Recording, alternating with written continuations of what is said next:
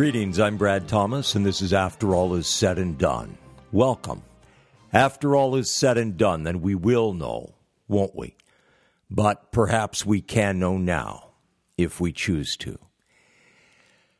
There are a number of high profile matters at hand, one being the president's forthcoming State of the Union message, much anticipated by people of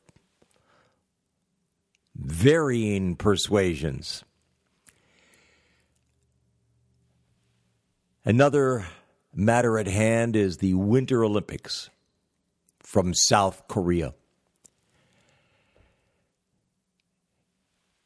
A global spectacle, a worldwide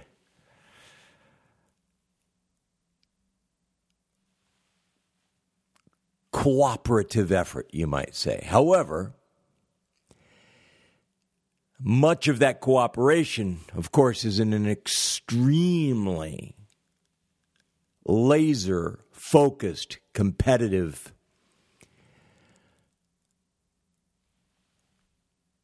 field. And over the past many decades, there has been a great deal of gamesmanship, a great deal that has been done in order to skew the results of the Olympics. And this has typically been done, with notable exceptions, this has typically been done by political regimes who have sought to manipulate the Olympic Games in order to generate public prestige.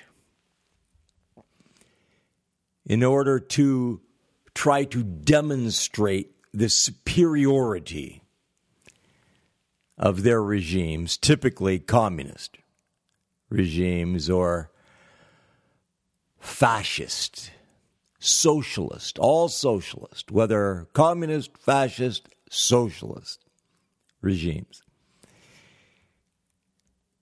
But that is at hand. That is coming quickly.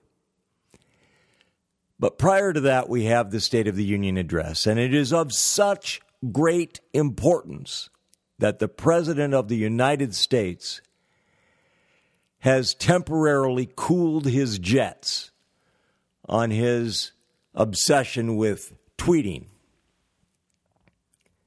So the tweeter in chief is ever so temporarily taking a brief respite from tweeting in order to better prepare for the State of the Union address. Isn't that a remarkable thing? I mean, really, think about it. The President of the United States of America has the opportunity to deal with, to address matters of great import, life and death importance. Now, while it's true that a president's powers are limited, still on a daily basis, the president can make decisions, can take actions which will affect people not only the particulars of their daily lives, but the reality of whether their daily lives continue. And that's true 365 days of the year, not just whether Congress is in session, not just whether the media happens to pay any attention to it or happens to choose to say anything about it. And if they do say anything about it, they may, in fact, of course, greatly misrepresent the truth, the reality. But the President of the United States has that opportunity. And in point of fact, absent his extreme desire to make a difference for good, he has no business seeking the office of the presidency. But while he has those opportunities every day of the year, according to our Gregorian calendar, 365 days of the year, as compared to a more biblical view of 360 days. But isn't it fascinating that this president and many others within the administration and outside of the administration think that the State of the Union address is of such great importance that he needs to change his way of doing things for a brief blip in time in order to focus on giving a more powerful or excellent or persuasive address. I think it's fascinating. I think that this president, the tweeter in chief, should suspend and eliminate all of his tweeting. I think it demonstrates great foolishness and immaturity and vanity and many other things about this president. It is a dumbed down presidency, as tweeting is dumbed down communication, no matter what any out there happen to say to the contrary. And this president demonstrates that every time he tweets, that it is dumbed down communications.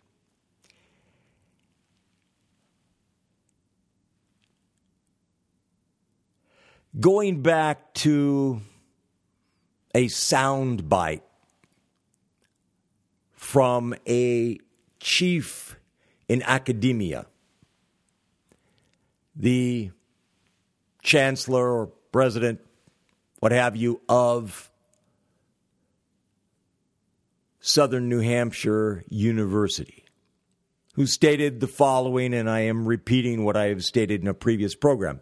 Quote, the world in which we live equally distributes talent, but it doesn't equally distribute opportunity.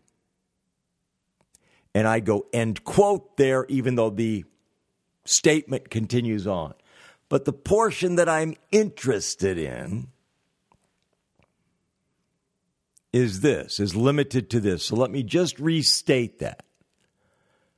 So consider these words. Quote, the world in which we live equally distributes talent, but it doesn't equally distribute opportunity. End quote. Well, you could restate that to say life is not fair. And I am totally in agreement with that. That is simply true. Life is not fair.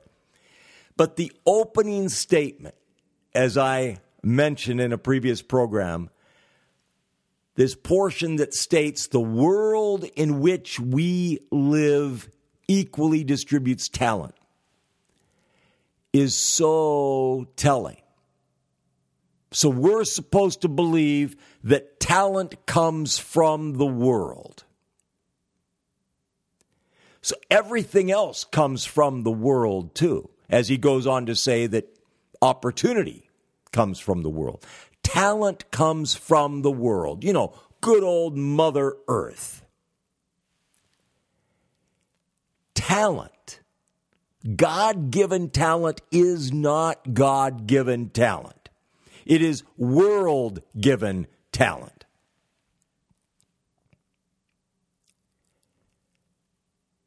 And so to everything else.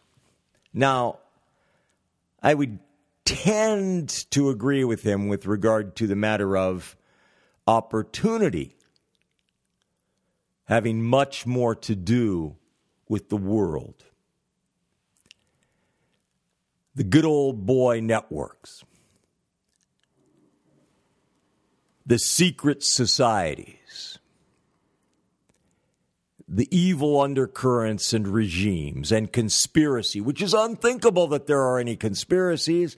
If you're a conspiratorial thinking type person, well, you need to change that. Get your head on straight. Don't be conspiratorial, for heaven's sakes. Even if the history of mankind going back to the very beginning has been rife with conspiracies right up to the present and on into the future. But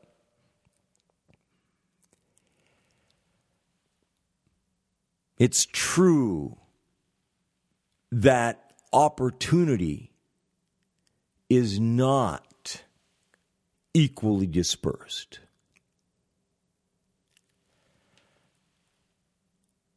It is untrue that talent comes from this corrupt world.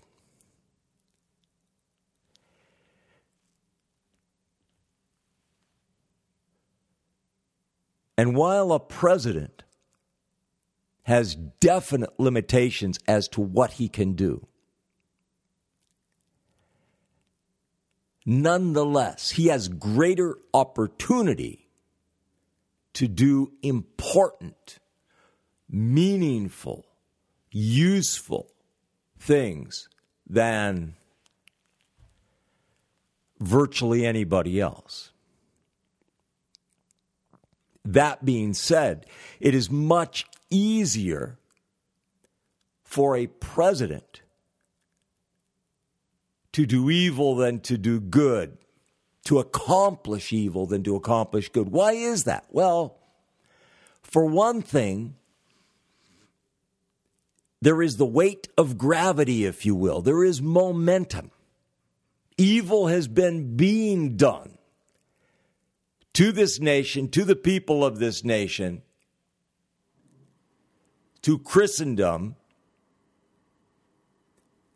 to the Western world for not merely decades, but much further than that, going back in time. It's much easier just to continue that. It doesn't encounter the resistance,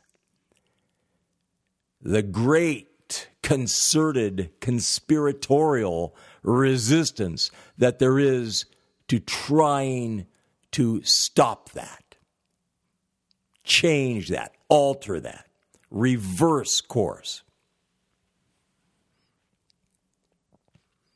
And the only way there will be sufficient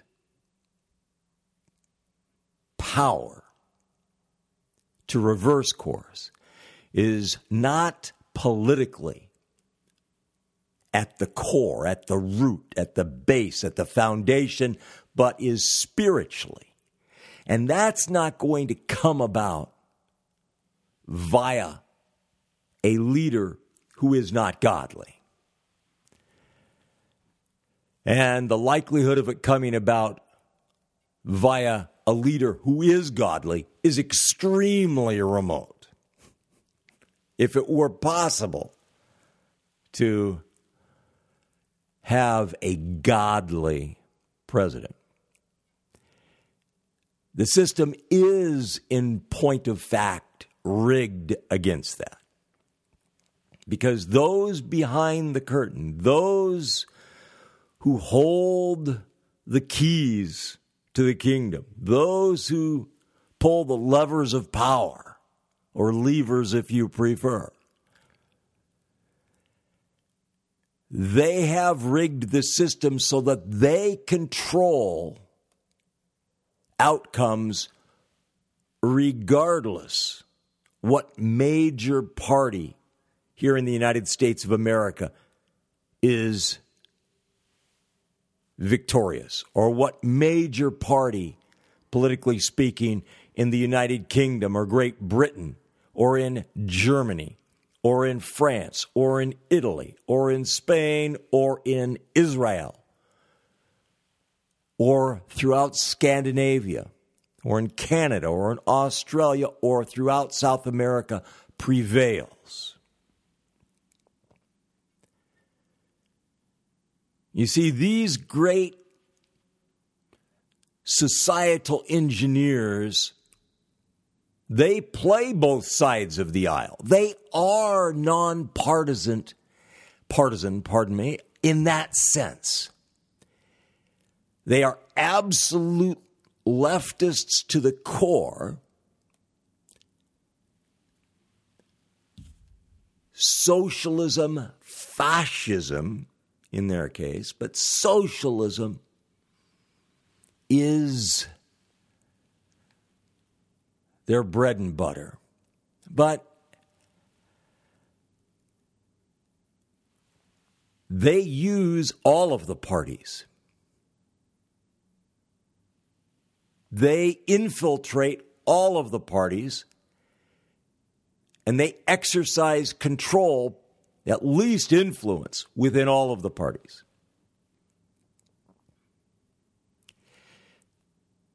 But still, there are certain parties which are their home base, their home turf, such as the Democrat Party in the United States of America. There are certain parties where they have monopoly control or all but monopoly control. And when anybody comes along, gets into some sort of position of political power, regardless how small that is, if they are not in step and lockstep with the party leadership. They will be shown the door one way or another, typically by having others, other candidates, run against them and having financing withheld from them and having advertising run against them and all other manner of things have their their name, their good name defiled and so forth. But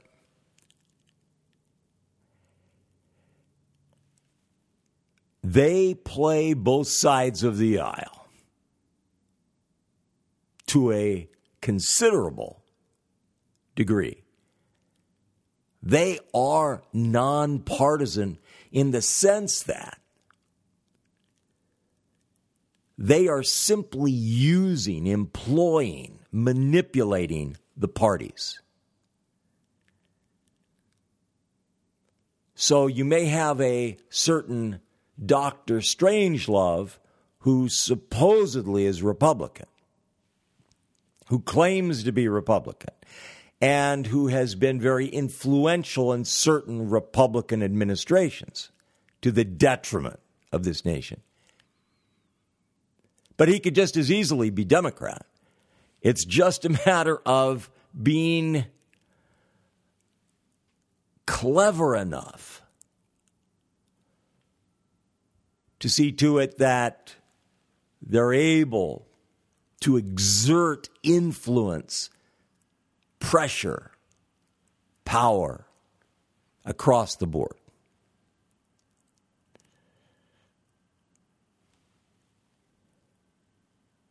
The President of the United States is limited in what he can do. But if he sides with evil, the limitations are considerably less onerous.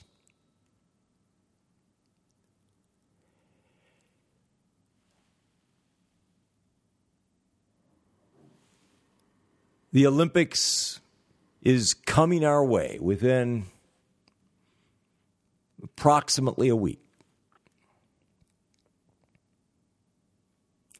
And it is a great spectacle, and there are a great many young people who have labored for years and years and years and in some cases, decades.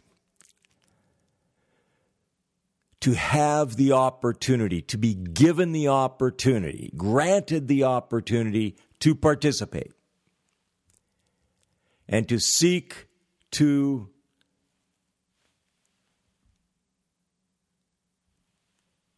succeed in accomplishing their quest, whatever that happens to be. For so many, it is a matter of seeking to win Olympic medals and ultimately the gold medal. For others, it is to exceed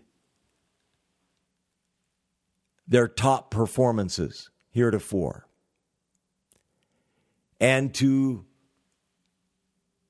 obtain Olympic experience and to further their development and to come back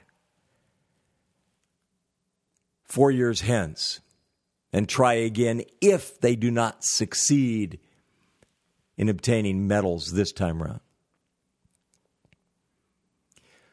But for some, it is to have the opportunity to take part, to participate.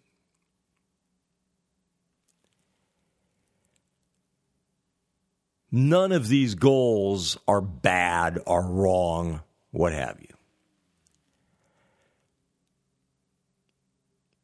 Unfortunately, politics plays a significant role in the Olympics, in the International Olympic Committee, and all of its branches, what have you.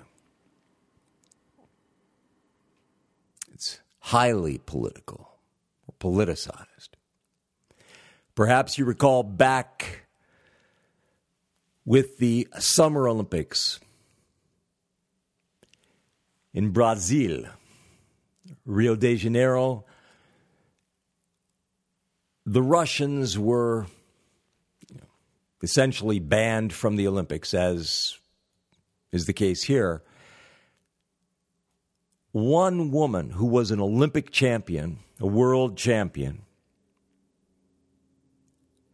who came forth with, who provided information about what the Russian, certain Russian organizations and organizers were up to, what they had been doing. She provided information that the International Olympic Committee did not have and would not have had were it not for her. She provided this information because of her conviction that this was harming Russian athletes. It was detrimental to them. The circumstances were remarkable. So much so that she and her husband had to flee Russia for their lives.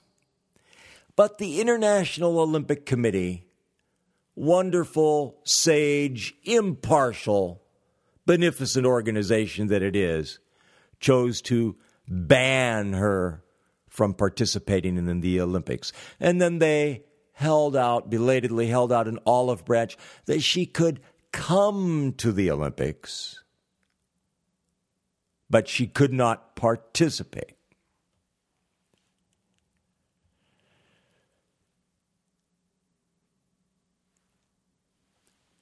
The Olympics has been skewed towards unfairness for decades and decades and decades.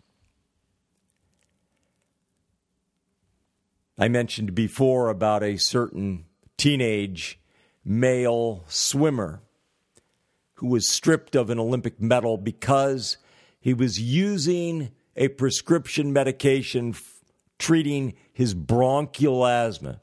He was suffering from bronchial asthma and he was treated for it with a medication that was cleared for use.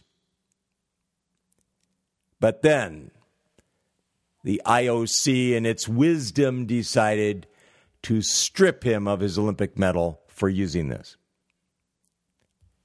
Remarkable.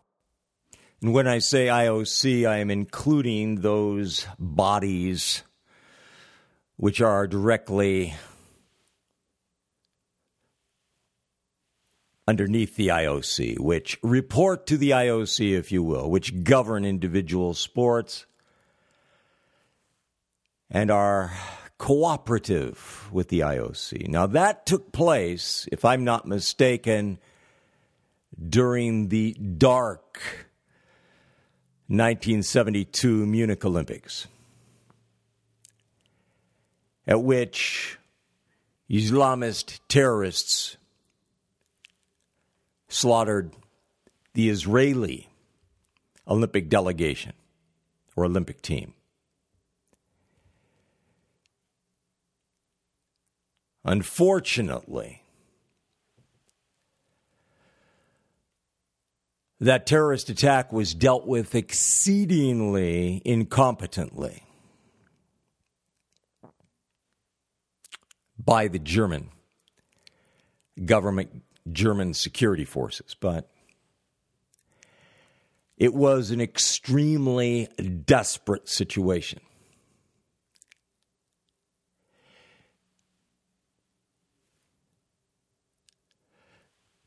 But as far as fairness, unfairness, it's inherent in life.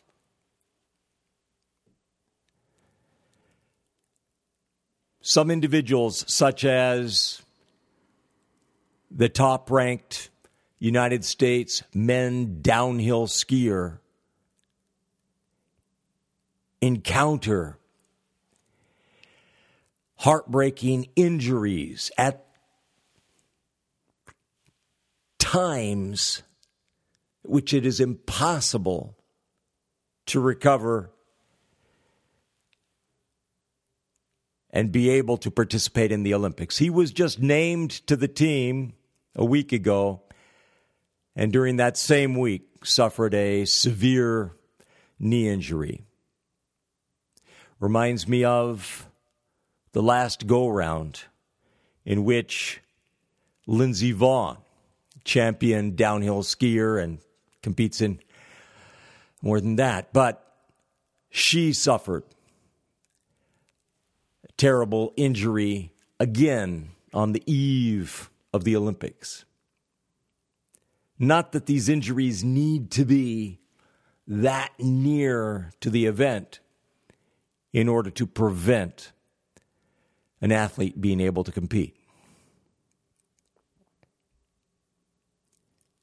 Some athletes have been hit with injury after injury after injury, while others are fortunate not to experience seriously debilitating or disabling injuries. This is true in the NFL. It's true in sport. And some have managed to come back from multiple serious injuries and still win championships.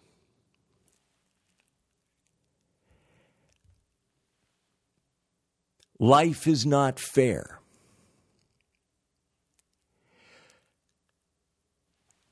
But those things that happen as a result of, call it what you will, chance, in the way of injuries and so forth, that's one type of incident.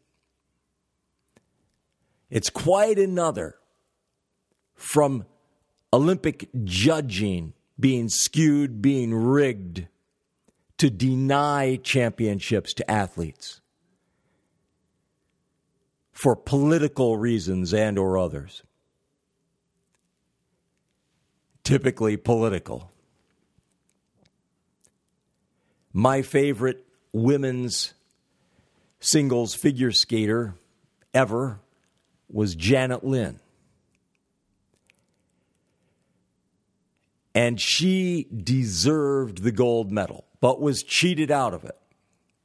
And the way things were done at that time was different. Things have changed over time.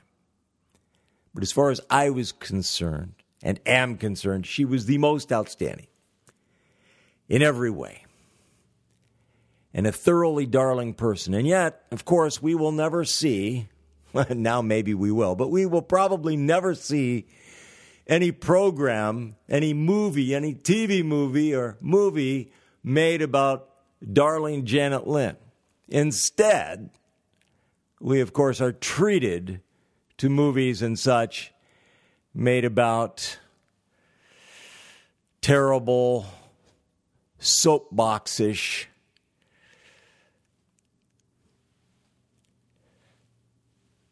types such as Tonya Harding. It's an amazing world in which we live, in which fairness does not reign, in which equity or equality are not the norm. But even if they were the norm, in one sense, and in many senses, but in one sense in particular, that would not be the solution. Before I go further, let me just mention I'm Brad Thomas, and this is After All Is Said and Done. In case you missed the introduction. And if there is anything good or praiseworthy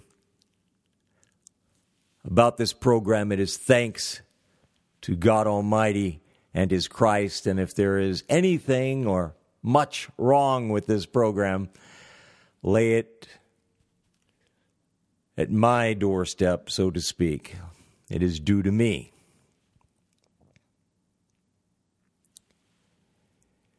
But let's say, just for sake of discussion, that fairness and equity and equality reigned supreme worldwide, nationwide, continent wide, worldwide.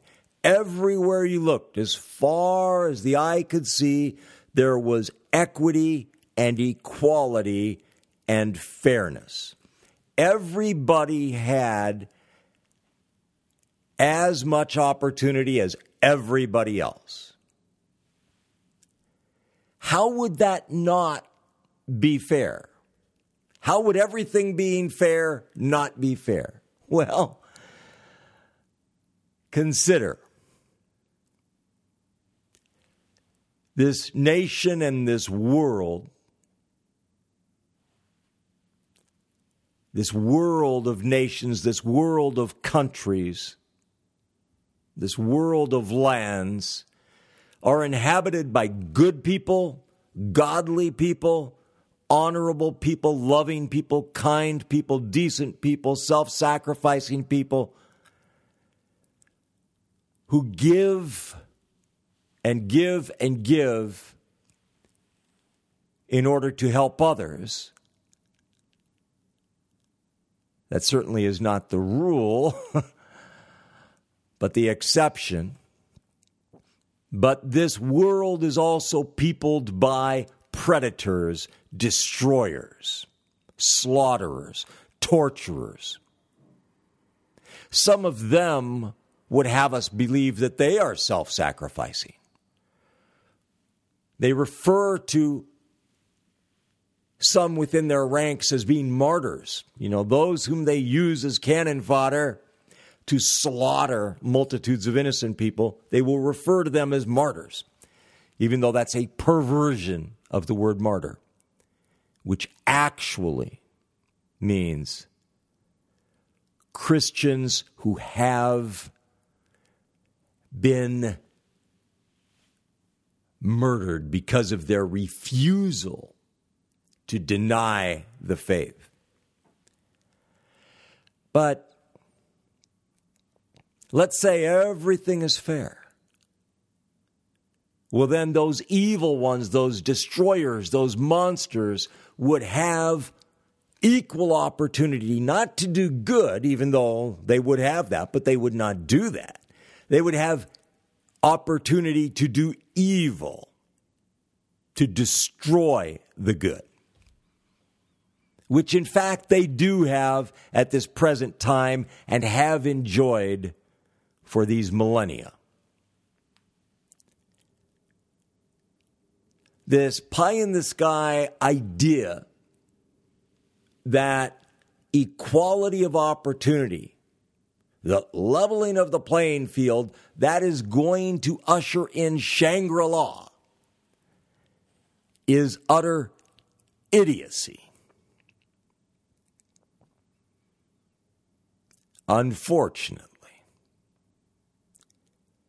because there are those who are dedicated to destroying others. And they use all manner of means. If you look at entertainment, media, you will be remiss not to notice the corruption of society, of people, via the corruption of communications, such as the propaganda that is ever present. Yes, not just the propaganda of the Adolf Hitlers and the Joseph Goebbels, not just the propaganda of the Joseph Stalins and of the Soviet regime, not just the propaganda of Mao Zedong and the communist Chinese regime and its successors, and the propaganda of all of the other propagandists of their ilk, such as Benito Mussolini and so forth. But the propaganda that is flooding this world, flooding this nation, flooding Western nations.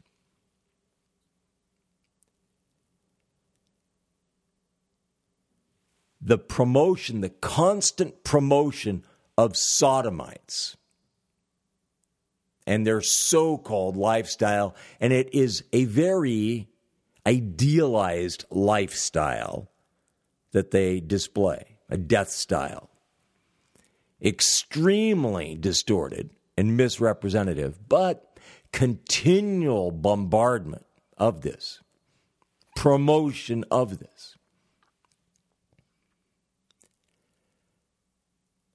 As there is the promotion of interracial marriage and or intimate relations.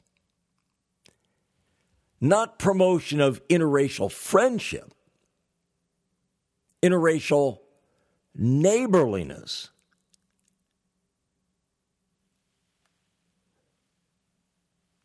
Respect for one another and love and kindness towards one another. No but interracial marriage.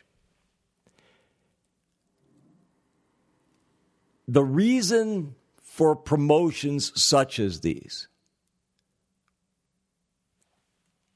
and if you look at the amount, the sheer quantity of it in advertising, not just in movies and TV movies and TV series, but oh so importantly in advertising the sheer quantity, the portions or proportion, the percentages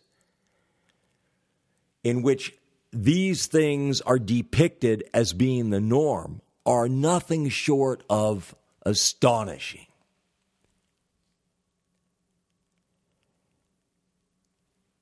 And there's a reason for that. This is not by happenstance or accident.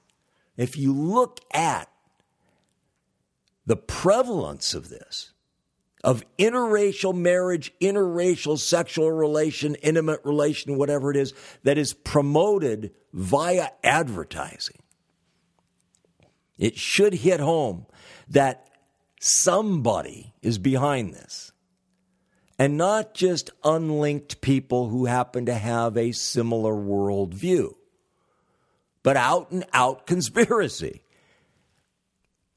Not just via advertising agencies, but the companies that contract with them.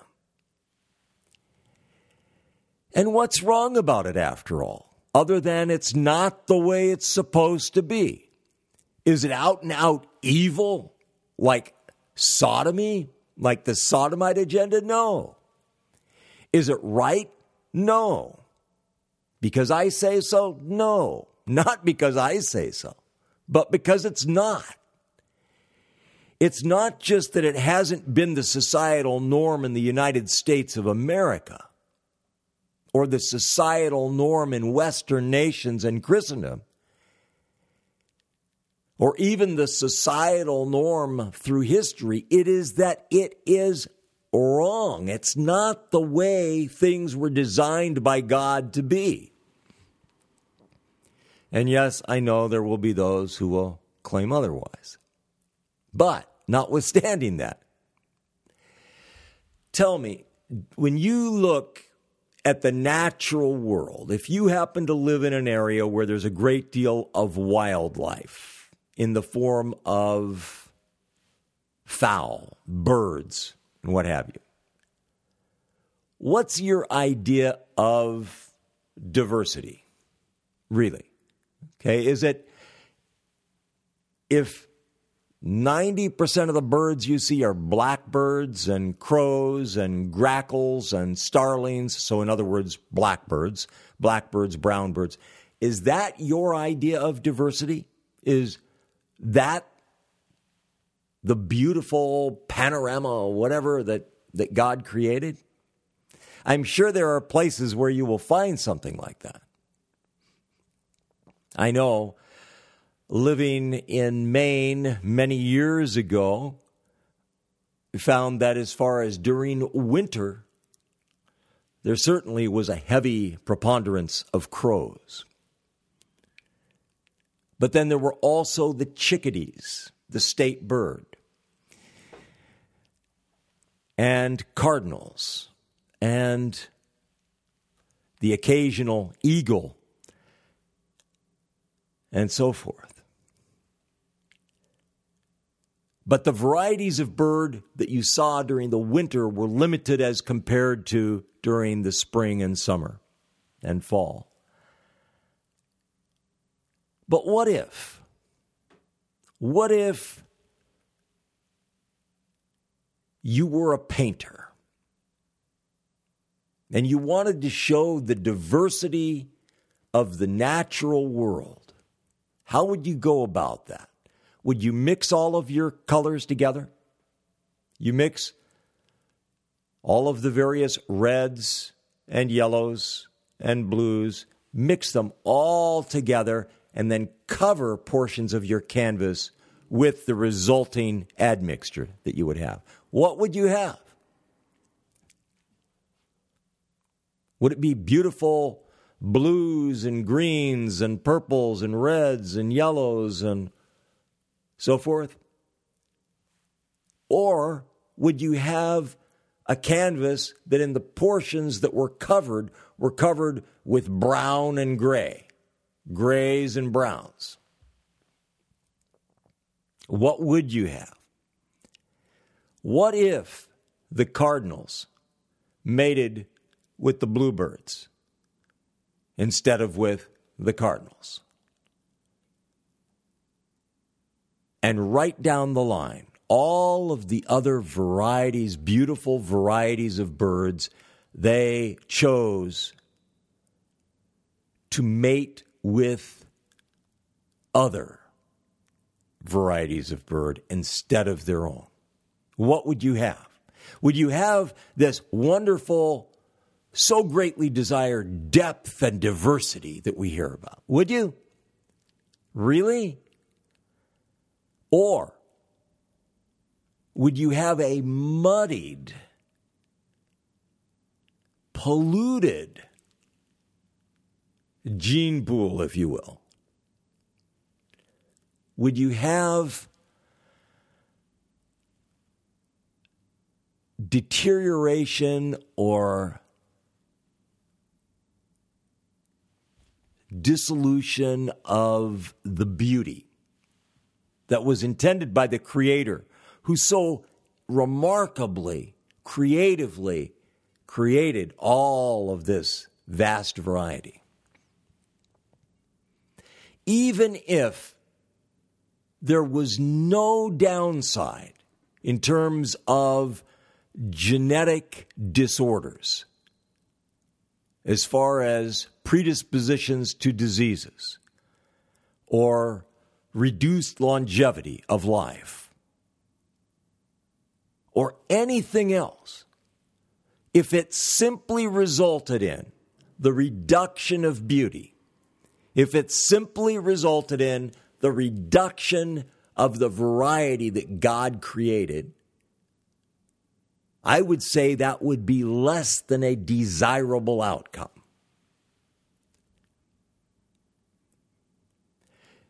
These who would have us believe that interracial marriage should be the norm, and supposedly currently, in essence, is the norm. Every second or third couple that you see in advertising, it seems like, is interracial, cross racial, whatever term you want to use. It's not a matter of saying we're going to represent the population. And we've done the latest population study or survey and lo and behold, the population in this area is 70% Caucasian ish. Okay. 10% this, 5% that, and so on and so forth. So that's what we're going to depict in our advertisements. That would be one thing. I wouldn't mind that per se. Not if we're talking about nationality, if we're talking about race. I wouldn't mind that. But what we have here is a deliberate, orchestrated attempt to promote interracial marriage as being the norm. Marriage or non married, intimate relationships. Promoting that as being the norm. Now, maybe those advertisements will, so to speak, fall on deaf ears with the older people, maybe even with the middle aged people. But they won't with the young, with the youths.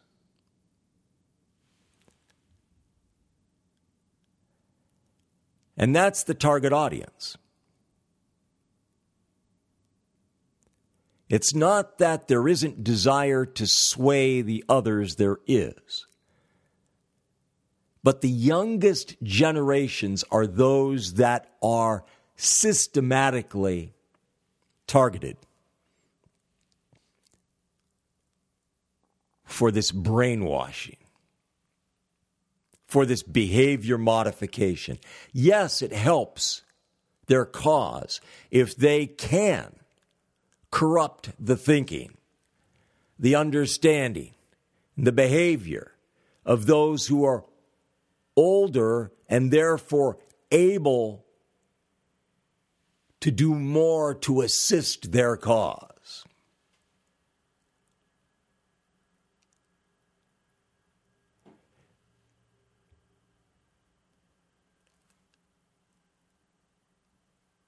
Depth and diversity. I was hearing all about depth and diversity. It was the battle cry of the sodomites back in the very early 90s. It was one of the battle cries. Another one was marriage is legalized rape.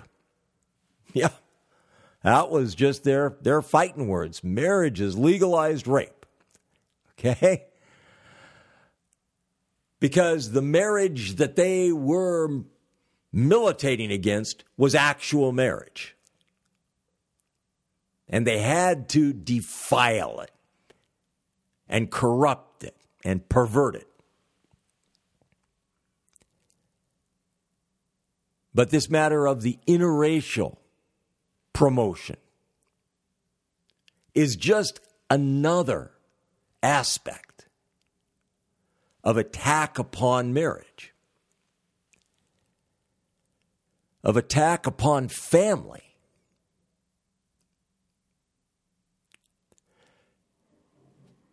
If I had a loved one who was considering marrying, who was in relationship with somebody who I thought was no good for them, even dangerous, whatever, but no good for them, I would want with all of my being for them not to marry that person.